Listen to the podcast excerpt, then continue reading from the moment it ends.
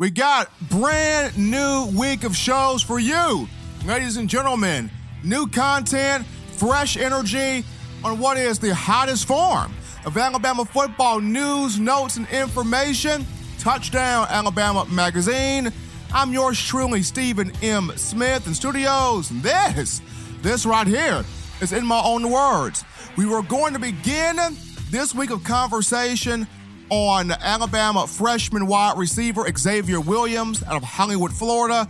And is he the heir to the throne in terms of guys that the Crimson Tide has have recruited from the Florida area to be game changing, big time, big play weapons on the outside? Is Xavier Williams next in line? We'll get to that on the other side of the break. Due to when new information is brought to the forefront, we like to discuss that first, and we dive into Alabama will need the backups behind Tua Tagovailoa more than ever for the upcoming season. And the reason why I say this, the growing list of injuries for the returning junior Heisman finalist and consensus All-American. Over the weekend, Tua Tagovailoa was supposed to have been participating and being a camp counselor at the Manning Passing Academy in Louisiana. Of course, we all found out the news that was reported. Tua was held out for precautionary reasons for a hamstring injury. And uh, despite the news along with that stating how the mishap not serious, minor, nothing deep, nothing too major, everything that involves Tua Tagovailoa is major. Reason why? You go back to 2018, sophomore year, starting off in spring ball, where he had the freak hand injury to his left hand, throwing hand, fracturing that on the back of a teammate's helmet, and everybody was jumping out of windows trying to figure out what in the world's going on. And you go from that to the knee issue that happened against Tennessee, and that bothered against Arkansas, excuse me, and that bothered Tua against LSU, despite him having a solid game there, and against Mississippi State. And then we go from hand and knee to the ankle issue against Georgia in the Southeastern Conference Championship game, which forced him to the bench in the fourth quarter, allowing Jalen Hurts to come in, basically rescue the team, get to a Southeastern Conference title, and then the college football playoff. So with Tua, when he's healthy, you know what he is. He's accurate, he's precise, he's dynamic, he's got elite arm talent, pinpoint with his passes, got that Superman complex going. When he is not healthy, this is where you see him rush throws, he gets antsy, and then you have the turnovers that ensue because he tries to do too much in overcompensating for the injuries. And despite the fact that Alabama's best chance at a national championship is with a healthy Tua Tagovailoa, Alabama, Nick Saban got to have that plan B ready to go. Whether that plan B is Mac Jones, whether it's Paul Tyson, whether it's Taulia Tagovailoa, you gotta have that plan B ready. Because at this point in time, you got national media writers. I'm not talking about rinky dink people. I'm not talking about rookies that just picked up a pen and said, Look, I'm a journalist. I'm not talking about just your fly by night bloggers. I'm talking about folks that have been covering football for 20, 30, 40 plus years. They're well known, they're nationally known. There have been two guys two nationally known guys that came out and said over the weekend, and they used the trigger word, the buzzword, to uh, represent Tua Tagovailoa. They used injury-prone quarterback. The injury-prone Alabama quarterback to describe Tagovailoa. It's now time to talk about this. Nick Saban, Crimson Tide, gotta have that plan B going. And uh, the first guy for that plan B is Mac Jones. Now, I get it. When people bring Mac Jones into the situation, they think, oh my goodness, if Mac Jones takes this field, it ain't good. Alabama's gonna lose every single game. He ain't ready. He ain't prepared. I don't trust him. There's just something about Mac Jones that to me doesn't scream ready made Alabama quarterback. I see your point. I see your concerns, but here's my rebuttal. I think the kid is young baby AJ McCarron. His story is starting to stack up quite like McCarron's did. Remember, it's not just the fact that both guys were number 10, although that's a good caveat there. AJ McCarron comes from private school in Mobile, Alabama, St. Paul Episcopal High. Mac Jones comes from private school in Jacksonville, Florida, the Bolles School. Both guys were four star prospects when they came in. Both guys redshirted as freshmen, as a redshirt sophomore in 2011. AJ McCarron assumed the starting job at quarterback, beating out Philip Sims, Mac Jones redshirt sophomore this upcoming season. Nick Saban mentioned in spring ball, we are going to give Jones every opportunity to get on this field. Due to the fact that this past season, he did not have ample chances. He did not have ample reps because Alabama had Tua Tagovailoa and Jalen Hurts. And the only way you are going to get better is with reps. The only way you are going to get better is with opportunities. This is the same Mac Jones that in back to back A Day games, he has been spectacular. In the 2018 spring game, the dude was the MVP. This past A Day game, he set up the MVP, which would end up being true freshman wide receiver John Metchie. But in this A Day game, Mac Jones completely outplayed one Tua Tagovailoa and showing that he can run this offense. I remember talking to Damien Harris, a guy that looks at Mac Jones like a son. Damien Harris said, Look, he's grown in leadership, he's grown in confidence, he's grown in knowledge of the system. And Steve Sarkisian coming back to Alabama from the National Football League with the Atlanta Falcons is going to introduce some NFL concepts within this offense, and Mac Jones has been eating the concepts up thus far. Gotta let this man see, gotta allow, gotta have this man show us what he can do from the quarterback perspective. He's got a pretty deep ball, led his high school team to a state title game in Jacksonville, Florida. Mac Jones is highly capable. He's got to get those reps. Aside from him, when you look at the second tier, in terms of you know, guys that got to be prepared. Nick Saban's plan B. In a perfect world, he would want to redshirt both Paul Tyson and Taulia Tagovailoa. I talked to a trusted source deep within the Alabama program over the weekend.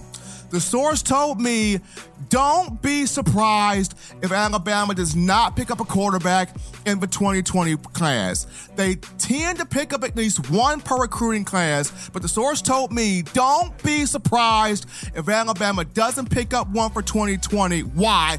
They don't feel the need to pick up one, they don't feel pressure to pick up one, they do not have a sense of urgency to pick up one. Why? Because it got two in the 2019 class and they feel very confident, they're very comfortable, they like what they have in Paul Tyson and Taulia Tagovailoa. They know what they have, they appreciate what they have, they see what they have, and they want to take a look at what the future could entail. The source told me you could see some guys for 2021 that they may go after. They may possibly pick up a guy for 2020, but it's unlikely. Don't be surprised if they don't pick the guy up due to what they have in Tyson and Taulia Tagovailoa. In a perfect world, Saban would like to redshirt both guys. They've been doing well in seven on seven in summer workouts. Paul Tyson, I've already given my thesis out on this young man. I see four NFL quarterbacks in this kid. Big arm, high IQ. He's got the size at 6'5, 220 pounds. He's eaten up the NFL concepts that Steve Sarkisian's bringing in. And in a high school at Hewitt-Trussville, where it's predominantly run heavy offense, this was a guy in Paul Tyson that racked up more than 6,500 passing yards, 69 touchdowns, just 13 picks in 24 games as a starter. But if push comes to shove, if Tua Tagovailoa was to go down, and this would be a substantial injury to where he would be out for a period of time, then it becomes a free for all. If Tua stays healthy, you're looking at just Tua, number one, Mac Jones, number two, your redshirt, Paul and Taulia, and you say, hey guys, wait the next year so that we can unveil the future. If Tua wants to go down, with a substantial injury. Now you look at the free for all, and I've heard from the same source if it becomes a free for all, don't be surprised if Paul Tyson is taking snaps before the season ends. That's how serious this is. Nick Saban would like to redshirt both Paul and the younger Tagovailoa, but don't be surprised if something was to ensue. And from there, we go to the third tier option, and this is a wild card you look at Slade Bolden. And I know a lot of you are thinking right now, Slade Bolden? Slade? Who is this guy? Is this the guy that we're getting our Alabama information from? Is this really an analyst? Is Touchdown Alabama really the go to side? They're bringing up Slade Bolden. Hear me out here. Slade Bolden is the equivalent of Blake Sims. Remember Blake Sims, the guy from Gainesville, Georgia? The guy that came to Alabama in 2010 not as a quarterback, but as an athlete, the guy that was the ultimate team player for Alabama, the guy that said, Nick Saban, it doesn't matter where you put me, wherever you need me, Nick Saban, send me, I'll go. If you need me to carry the water, Nick Saban, I got you. If you need me to be the quarterback, backup quarterback, scout team quarterback, running back, defensive back, wide receiver, return man, it don't matter, coach, put me where you need me. And Blake played all of those positions into his senior year, where he became a starting quarterback in 2014, and all the doubters that were at this man in 2014. But what did Blake Sims do? He made you love him.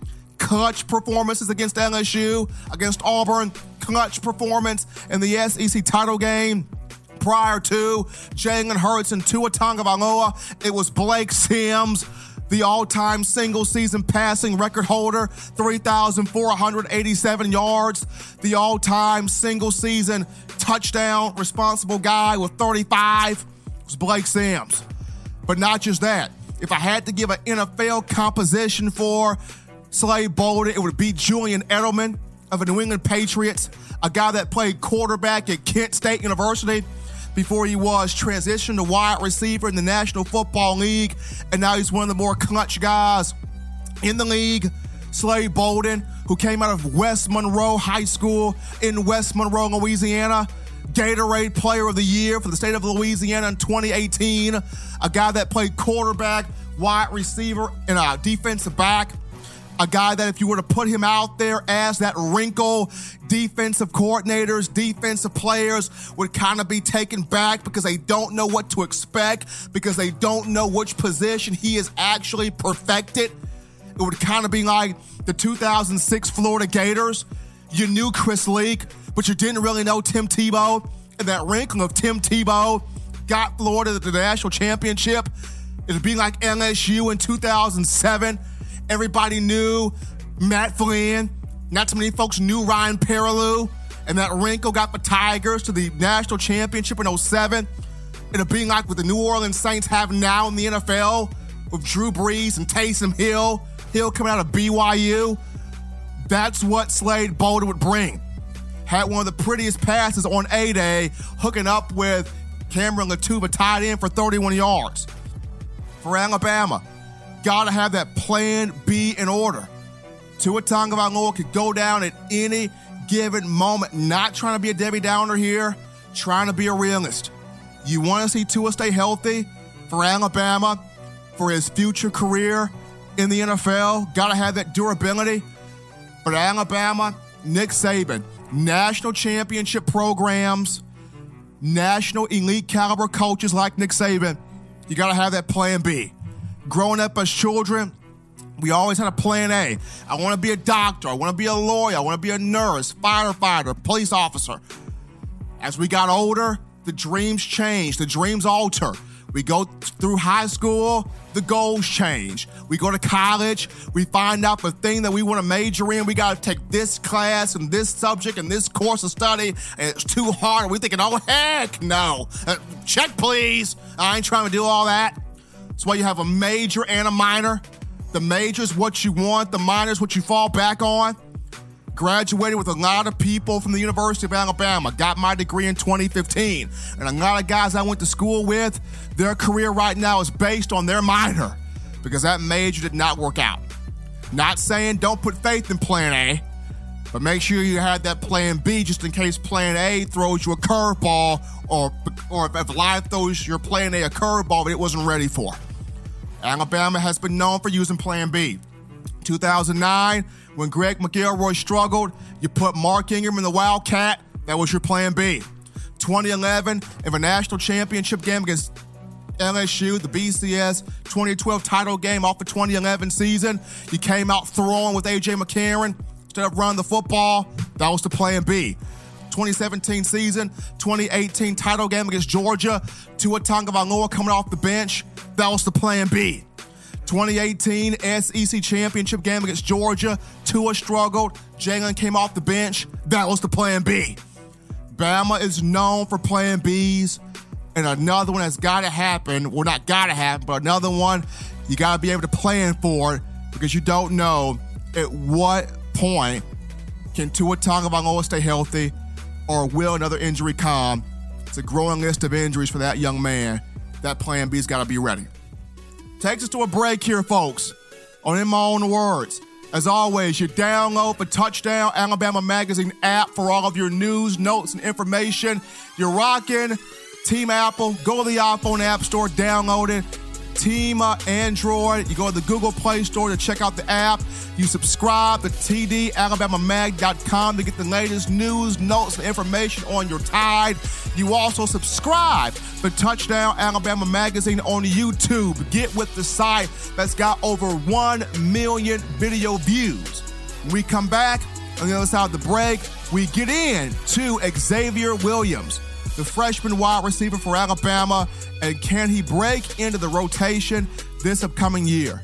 Don't touch that dial, folks. We're coming back In My Own Words.